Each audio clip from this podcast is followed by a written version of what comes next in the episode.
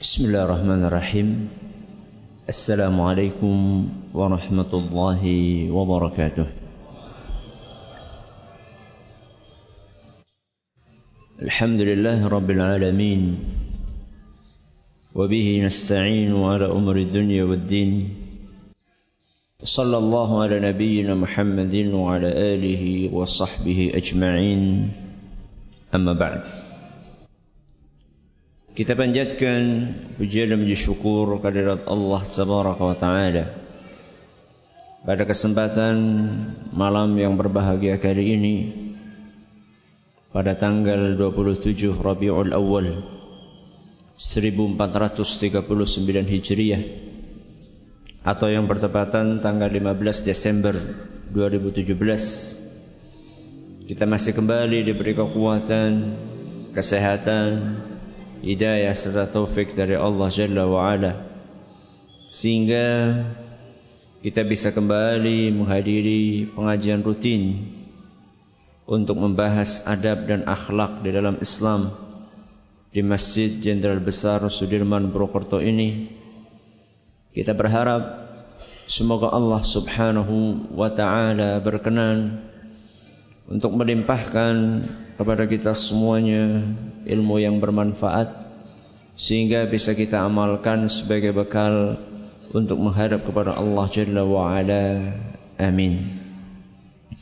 Salam dan salam semoga senantiasa tercurahkan kepada junjungan kita Nabi besar Muhammad sallallahu alaihi wasallam kepada keluarganya, sahabatnya dan umatnya yang setia mengikuti tuntunannya hingga di akhir nanti.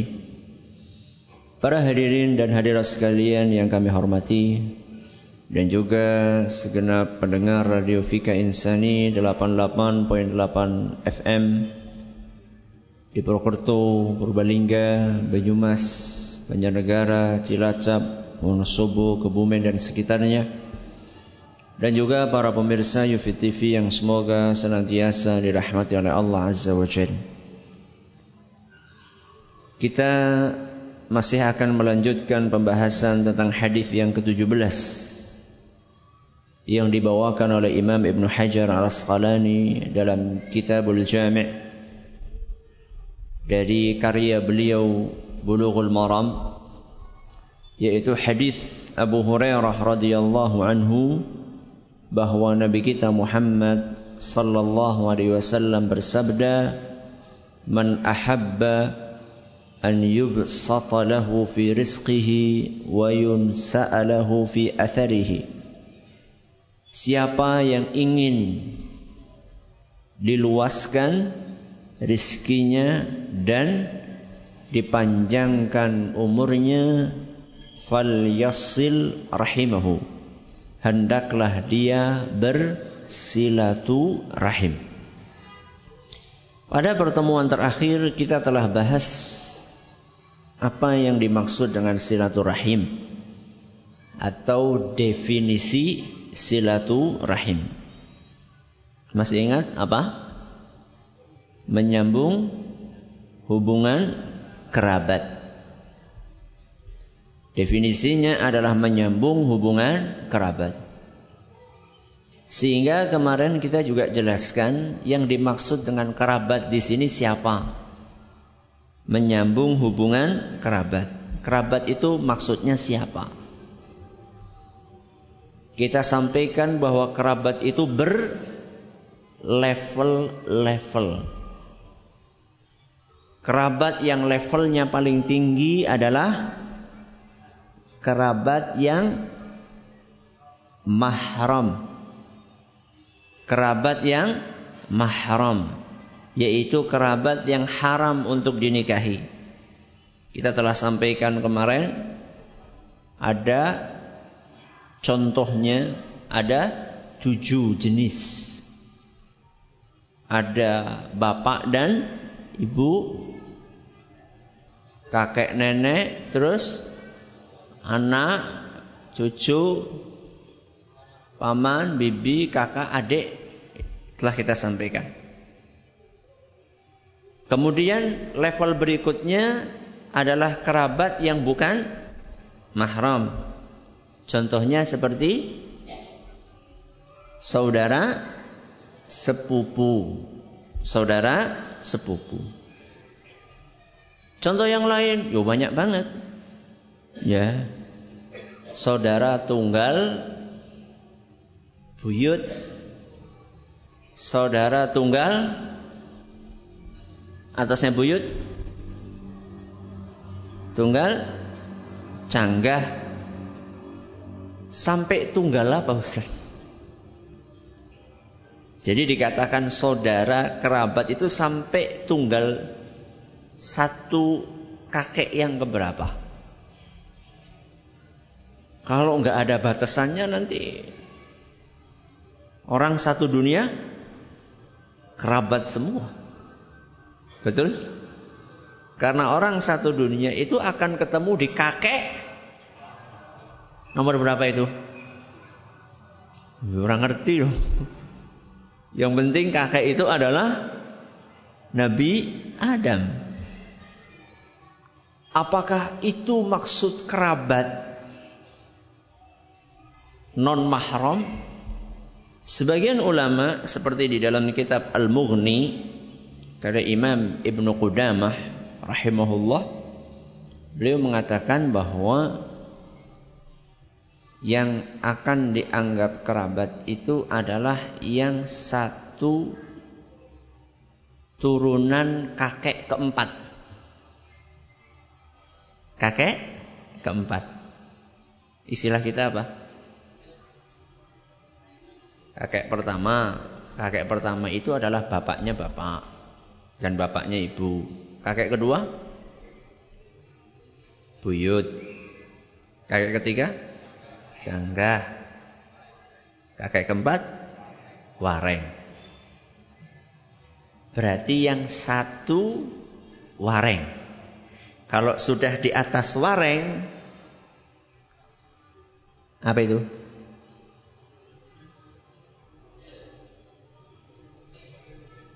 Masya Allah, ini kan orang-orang Jawa, masa nggak tahu? Kok kayak saya? Udah gudeg siwur. Yakin ini. Pokoknya di atasnya canggah lah. Kalau sudah di atasnya canggah, itu memang masih ada hubungan, tapi sudah sangat jauh. Dan banyak di antara kita jangankan sampai canggah, sampai buyut aja banyak di antara kita yang tidak tahu jadi sebenarnya membuat silsilah keluarga itu bagus. Membuat silsilah keluarga itu bagus. Dan yang peduli dengan itu di zaman kita ini sedikit apa banyak? Sedikit. Dan bahkan ada sebagian orang anti. Anti Kok anti Ustaz? Iya. Dia pikir itu adalah bagian dari fanatisme kerabat. Ya. Ya tergantung niatnya toh.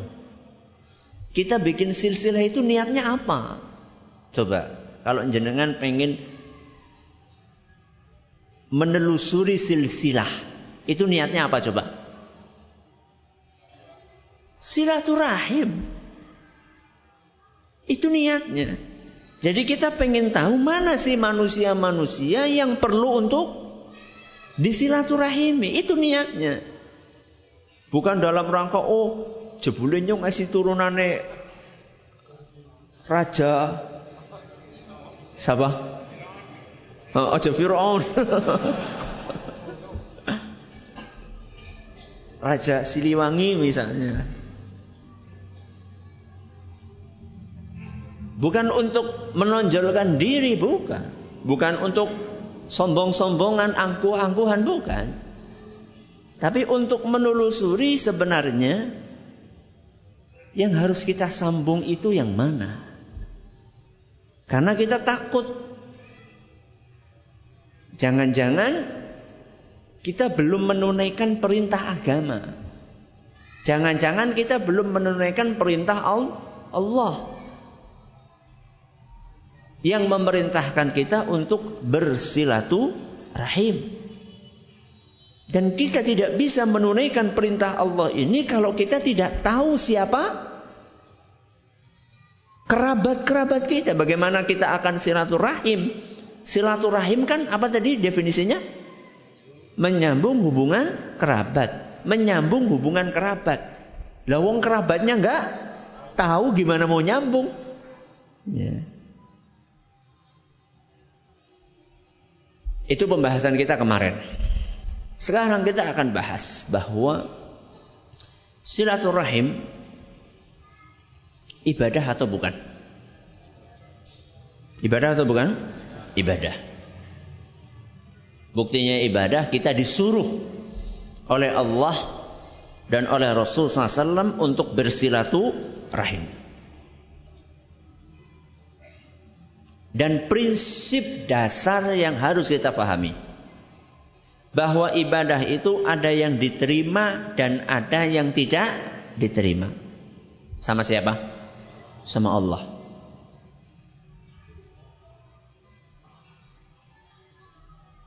Dan kewajiban kita berusaha bagaimana supaya ibadah yang kita lakukan itu bisa diterima. Di antara cara dan usaha yang perlu kita lakukan supaya ibadah kita diterima, kita harus tahu bahwa ibadah itu ada syaratnya. Supaya ibadah bisa diterima oleh Allah itu ada syaratnya. Dan ini sering disampaikan oleh para ustadz. Syaratnya ada berapa? Ada berapa? Dua. Yang pertama, ikhlas. Ikhlas lillahi ta'ala. Yang kedua, sesuai tuntunan Rasulullah sallallahu alaihi wasallam. Ada berapa? Dua. Yang pertama, ikhlas sesuai eh maaf ikhlas lillahi taala. Yang kedua, sesuai tuntunan Rasulullah sallallahu alaihi wasallam. Syarat yang pertama ini hubungannya dengan batin. Syarat yang kedua hubungannya dengan lahir. Syarat yang pertama yaitu ikhlas hubungannya dengan batin. Syarat yang kedua sesuai tuntunan Rasul hubungannya dengan lahir. Karena ibadah itu ada dua dimensi. Dimensi lahiriah dan dimensi batiniah. Nah silaturahim ini ibadah. Sehingga kalau kita ingin silaturahim kita diterima oleh siapa tadi? Oleh Allah. Kalau kita pengen silaturahim kita bernilai ibadah, menghasilkan pahala, maka silaturahim kita harus satu ikhlas. Dua, sesuai tuntunan.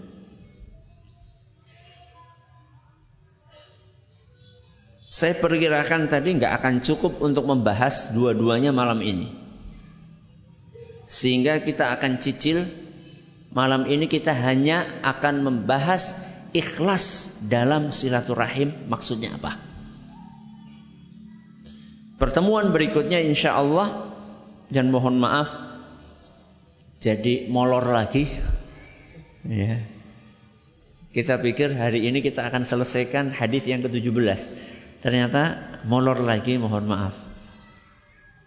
Bersedia memaafkan? Alhamdulillah. Halal ya?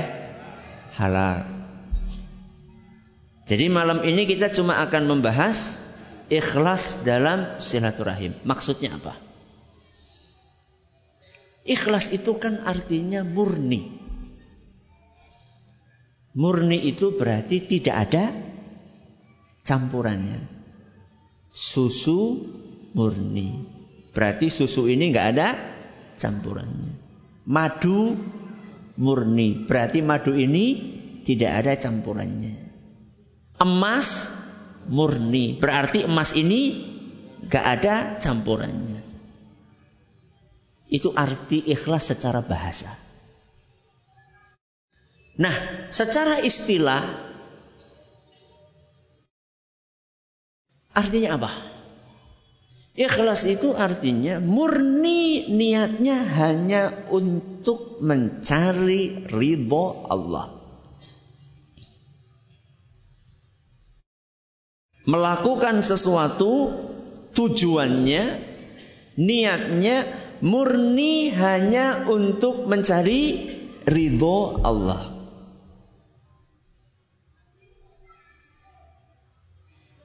Gampang? Gampang? Gampang ngomongnya. Maksudnya gampang untuk me mengucapkan. Jenengan silaturahim sudah ikhlas? Sampun? Alhamdulillah. Itu kan klaim. Klaim sepihak.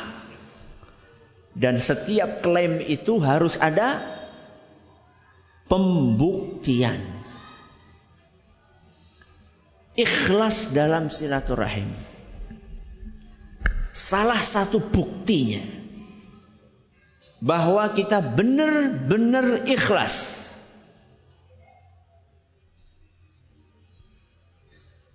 adalah ketika kita silaturahim bukan dalam rangka balas jasa. Saya ulangi. Salah satu indikator keikhlasan seseorang dalam silaturahim adalah ketika dia bersilaturahim bukan dalam rangka balas jasa. Apa itu balas jasa?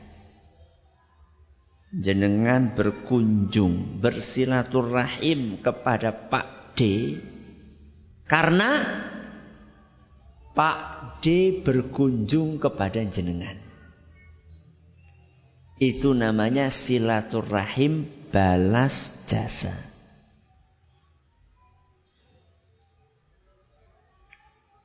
Anda ngutangi adik Anda. Karena Anda pernah berhutang sama dia dan dia mau ngutangi jenengan. Itu namanya balas jasa. Atau bersilaturahim karena ndak enak. Karena pakai wuh Loh, masa diundang karo lilike ora teka? Mbok mien pas dewek ngundang lilike piyambake rawuh. Ya ora kepenak. Nah. Pernah seperti itu? Ki gilirane ngesuk pertemuan keluarga dengan di Kan sering kan ada arisan apa? Keluarga. Silaturahim keluarga. Ki giliran nang endi? Oh nongone uane lik anu wingi pas dewek ngundang kae rawuh ora kae? Rawuh. Oh siki kudu rawuh, siki kudu tekangan. Kemarin kan ketika kita undang dia pas giliran di rumah kita, dia akan datang. Nah sekarang giliran dia yang undang kita, kita harus datang. Kenapa? Yura ya, kepenak. Nah. Pernah seperti itu? Gue ikhlas jenenge. Makanya tadi saya katakan, klaim sepihak. Setiap klaim itu harus ada pembuktiannya.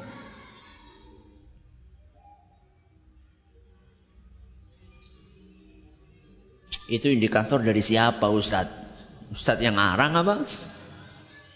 Dari Rasulullah SAW.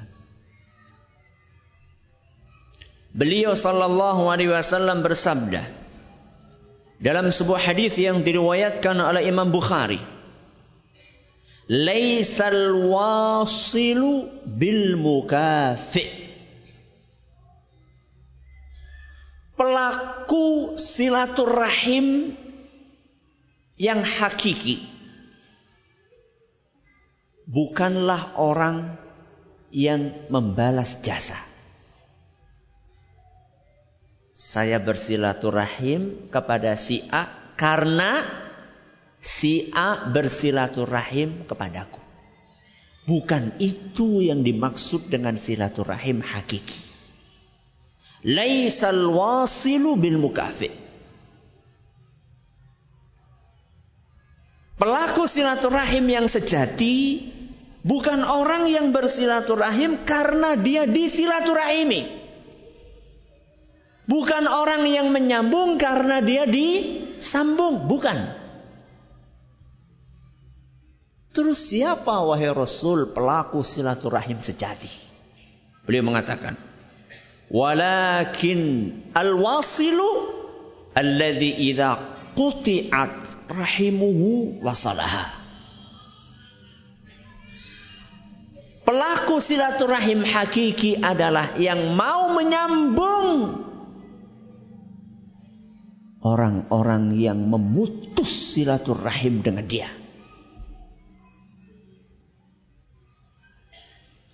Siapa pelaku silaturahim hakiki? Nyambung orang yang memutus.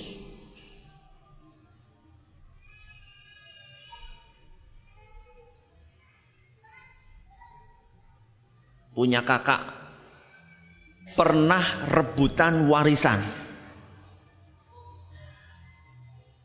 dan Anda didolimi.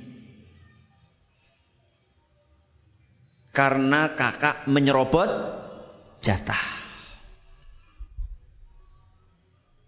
Putus? Putus? Putus. Kalau jenengan nyambung lagi, itulah silaturahim hakiki.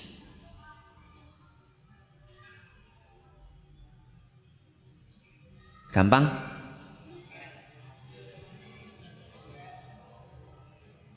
Itu baru silaturahim.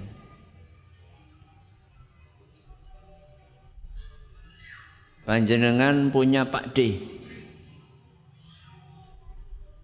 Gak pernah nelfon, gak pernah SMS. Apalagi berkunjung. Nelfon saja gak pernah. jenengan mulai berkunjung ke sana. Walaupun disambut dengan muka yang cemberut, tapi jenengan senyum. Senyum kepada orang yang cemberut. Gampang? Angin. Mulane pahalane gede.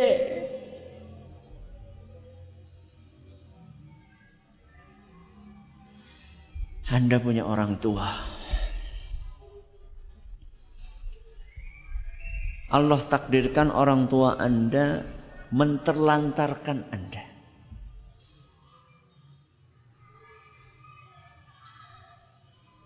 Bisa dikatakan Anda dibuang. Kawin lari. Habis kawin lari. Punya anak ditinggal. Entah bapaknya, entah ibunya. Ketika Anda besar, kalau betul-betul Anda adalah penyambung hakiki silaturahim, maka Anda akan cari itu bapak untuk diapakan? Hmm, itu bukan untuk Anda lakukan birrul walidain kepada dia.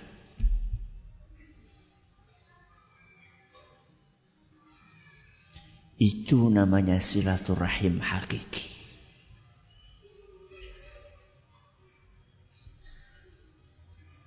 Dan itulah indikator keikhlasan seseorang saat silaturahim. Apa hubungannya Ustaz? Antara menyambung orang yang memutus, senyum kepada orang yang cemberut, ngutangi kepada orang yang gak mau ngutangi. Mengirim makanan kepada orang yang gak pernah mau ngirim makanan. Apa hubungannya ini semua dengan ikhlas Ustaz? Ketika ada orang melakukan itu semua, apa yang diharapkan? Apa yang diharapkan? Ridho Allah. Yang diharapkan dia pengen dapat pahala. Tidak ada tendensi duniawi di balik itu semua. Berbeda dengan orang yang balas jasa. Kalau orang balas jasa, di situ ada tendensi duniawinya. Kenapa Anda berkunjung? Karena dia berkunjung. Kenapa Anda berkunjung padahal dia tidak berkunjung? Karena saya mengharapkan ridho dari Allah. Saya tahu bahwa ini perintah dari Allah Subhanahu wa taala, maka saya jalankan.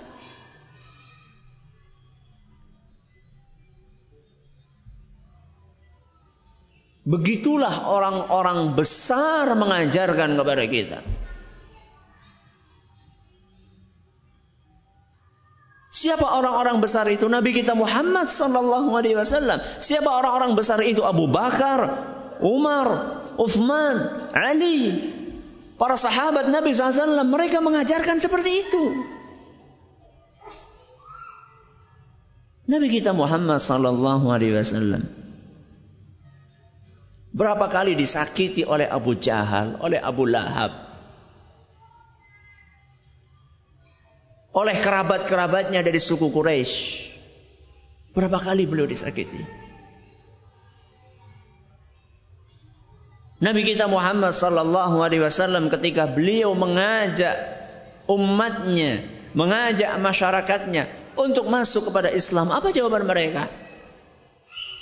Cacian, makian, lemparan batu sampai beliau berdarah-darah. Peristiwa ketika beliau berdakwah ke kota Taif. Ketika beliau berdarah-darah karena dilempari batu tersebut, beliau bernaung di bawah sebuah pohon sambil mengusap darah yang mengucur dari dahi beliau. Datang malaikat. Malaikat gunung. Malaikat yang ditugasi oleh Allah untuk ngurusi gunung. Malaikat itu datang kepada Nabi sallallahu alaihi wasallam dan berkata, "In syi'ta an utbiqa alaihimul akhshabain." Wahai Muhammad, kalau kamu mau, aku akan cabut dua buah gunung besar yang ada di kota Mekah, kemudian aku timpakan kepada orang-orang yang tadi melemparimu dengan batu. Apa jawaban Nabi SAW? Manusia besar Orang besar. Apa jawabannya? Bal arju an yukhrijallahu min aslabihim man ya'budullaha wahdahu la yushriku bihi syai'a. Jangan. Aku berharap dari orang-orang tadi akan muncul generasi yang beribadah kepada Allah dan tidak mensekutukan Allah sedikit pun. Aku berharap mereka dapat hidayah. Jangan engkau hancurkan mereka. Hadis riwayat Bukhari dan Muslim. Maaf, hadis riwayat 6. Hadis riwayat Bukhari dan Muslim. Ketika perang Uhud, ketika perang Uhud, beliau sallallahu alaihi wasallam juga terluka. Apa kata beliau? Allahumma ghfir liqaumi fa innahum la ya'lamun. Ya Allah ampunilah mereka. Mereka lakukan itu karena mereka nggak tahu. Padahal tawaran dari malaikat untuk menimpakan hukuman kepada orang-orang tersebut ada. Nabi berdoa seperti itu bukan karena Nabi SAW dalam posisi tidak bisa melakukan apa-apa, bukan. Beliau punya kekuatan, beliau punya peluang untuk balas dendam, tapi tidak beliau lakukan. Itulah manusia yang berjiwa besar. Bukan manusia-manusia kerdil. Jadi orang tahu menganah sorry ya. Kayak wong atos banget kayak. Dari nyong orang bisa atos apa? Ini manusia-manusia berjiwa kerdil. Orang yang besar adalah orang yang melakukan sesuatu karena Allah, bukan karena tendensi duniawi.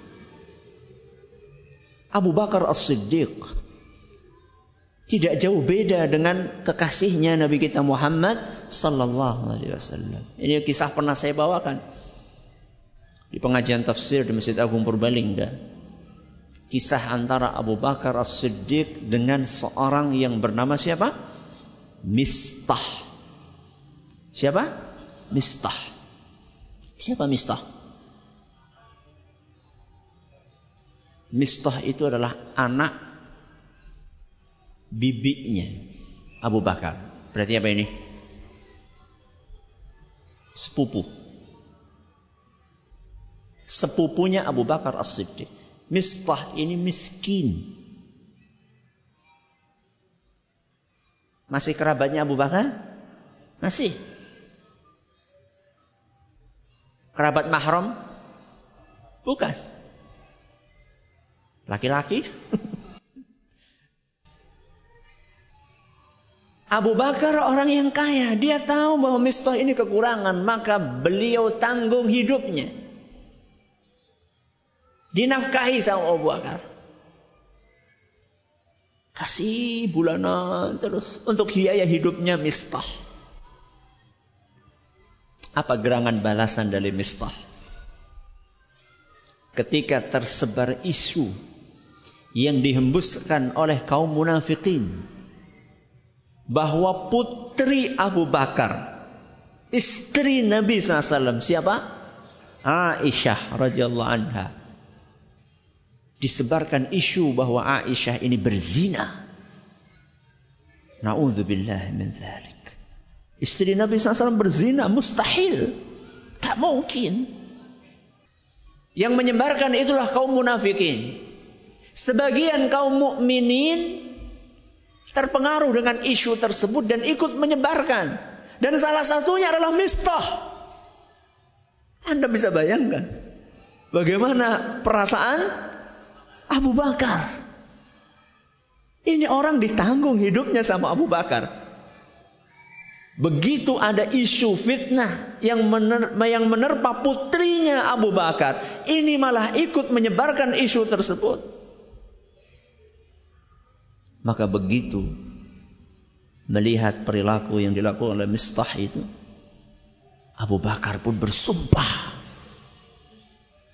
aku tidak akan lagi menafkahi Mistah. Sakit perasaan seorang ayah. Apa yang terjadi? Ditegur Abu Bakar oleh Allah. Siapa yang negur? Allah Azza wa Allah sampaikan teguran itu dalam surat An-Nur ayat 22. Surat An-Nur ayat 22.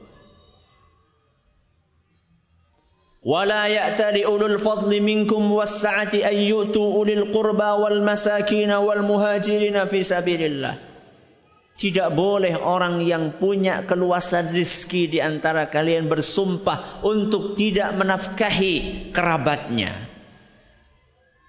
Atau orang-orang yang berhijrah di jalan Allah. Atau orang-orang miskin. Tidak boleh.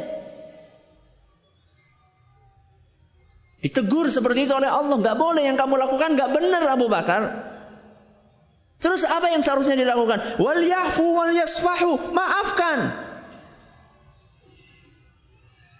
Jadilah orang yang berjiwa lapang, maafkan dia. Siapa yang nyuruh? Allah.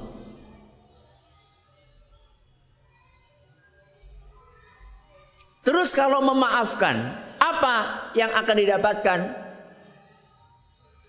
Ala tuhibbuna an yaghfirallahu lakum? Apakah kalian tidak ingin mendapatkan ampunan dari Allah? Jadi kalau mau memaafkan, mau berjiwa besar, apa ganjarannya? Ampunan dari Allah. Wallahu ghafur rahim. Allah itu maha pengampun dan maha penyayang. Begitu ayat ini turun, Abu Bakar mendengar firman Allah tersebut, langsung Abu Bakar mengatakan, "Bala wahai Rabbi, tidak tentu wahai Rabbi, siapa yang tidak ingin ampunanmu?" La anzi'uha minhu abadan. Setelah ini aku tidak akan pernah mencabut nafkahku untuk mistah selamanya. Hadis riwayat Bukhari dan Muslim.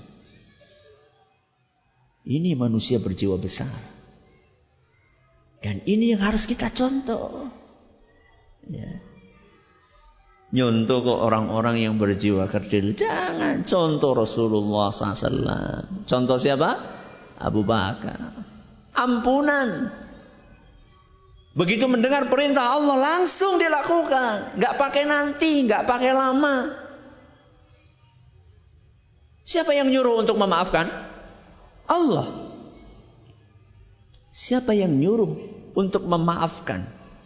Siapa yang menyuruh Anda, kita semua untuk memaafkan saudara-saudara kita yang menyakiti kita? Siapa? Allah. Kenapa kita masih mengedepankan ego kita? Wah, kalau saya maafkan, saya nanti kehormatannya akan hancur berantakan. Di mana muka saya? Lah itu mukanya masih ada. Di mana muka saya kalau saya mengunjungi orang itu?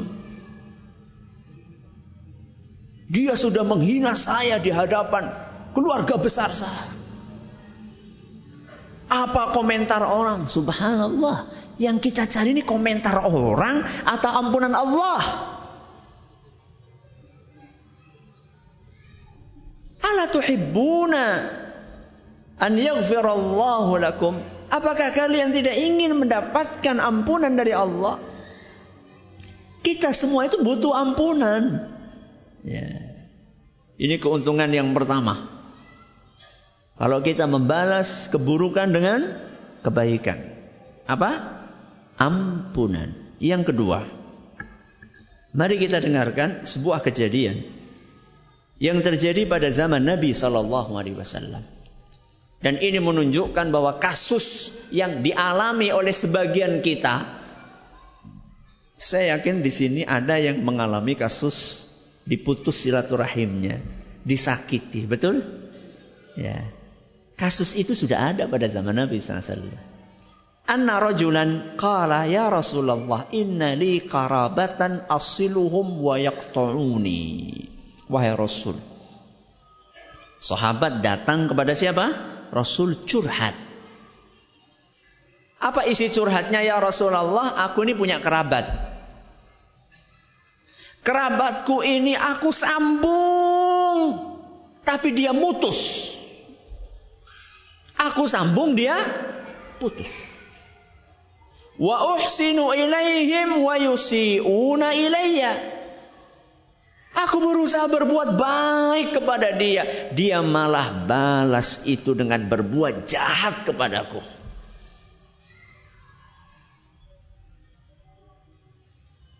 Apa contohnya? Berbuat baik kepada kerabat. Kirim apa? Kirim makanan. Malah dia ngirim santet. Wa ahlumu anhum wa yajhaluna alayya. Aku sayang kepada mereka, tapi mereka jahat kepadaku, mereka benci kepadaku. Ini sebuah momen yang sangat sulit. Apa jawaban Nabi SAW? La in kunta kama qulta faka'annama tusiffuhumul mal. Kalau apa yang kamu sampaikan benar. Kalau engkau menceritakan realita yang sebenarnya. Kamu nggak bikin-bikin. Alias kamu jujur dalam kabar berita yang kamu sampaikan barusan. Merekalah yang rugi. Siapa yang rugi?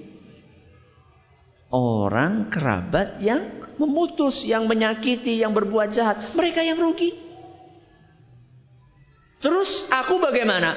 Wala yazalu ma'aka minallahi dhahirun 'alaihim ma dumta 'ala dzalik. Selama engkau berbuat seperti itu, membalas keburukan dengan kebaikan, maka Allah akan terus menolongmu. Allah akan menjadi penolongmu, akan terus membantumu untuk menghadapi mereka. Hadis riwayat Muslim. Ini berarti keuntungan yang kedua. Apa? Pertolongan dari siapa? Allah. Alhamdulillah Rabbil Alamin Wassalatu wassalamu ala nabiyina Muhammadin Wa ala alihi wa sahbihi ajma'in Amma ba'd kita akan ringkas apa yang sudah kita pelajari tadi bahwa silaturahim itu adalah sebuah ibadah. Agar ibadah itu diterima oleh Allah Subhanahu wa taala diperlukan sekurang-kurangnya berapa syarat? Dua. Yang pertama, ikhlas lillahi taala, yang kedua sesuai tuntunan Rasulullah SAW. Ikhlas itu kaitannya dengan batin. Kalau sesuai tuntunan itu kaitannya dengan lahir. Ikhlas dalam bersilaturahim artinya adalah tidak mengharapkan dari silaturahim yang dilakukan melainkan ridha Allah Subhanahu wa taala. Keikhlasan dalam silaturahim itu ada indikatornya. Ada tandanya. Dan salah satu tandanya adalah ketika kita menyambung kerabat yang memutuskan silaturahim kepada kita. Itulah tingkat silaturahim yang tertinggi karena tendensi karena tidak ada tendensi duniawi melainkan semata-mata karena menyadari bahwa silaturahim adalah perintah dari Allah. Apa keuntungan yang akan didapatkan oleh orang yang membalas keburukan dengan kebaikan? Memutus eh, menyambung orang yang memutus. Yang pertama, ampunan dari Allah. Yang kedua, pertolongan dari Allah Azza wa Jal. Itu sedikit ringkasan dari apa yang kita sampaikan. Uh, pengumuman ini pekan ketiga. Sudah agak lama kita pekan ketiga punya kajian tapi tidak uh, kita isi karena halangan. Setiap pekan ketiga kita punya pengajian rutin Sabtu subuh. Sabtu subuh di Masjid Agung Purwokerto dengan tema fikih asmaul husna berusaha memahami nama-nama Allah yang mulia. Kajian rutin yang kedua adalah Sabtu malam Ahad eh malam malam Ahad ba'da maghrib sampai Isya seperti ini. Tempatnya di Masjid 17 temanya Tazkiyatun Nafs. Kemudian ada kajian tematik ya besok pagi Sabtu pagi jam 10 sampai menjelang zuhur yang bertempat di Masjid Kiai Haji Ahmad Dahlan di komplek UMP di komplek UMP insya Allah dengan tema move on. Bapak-bapak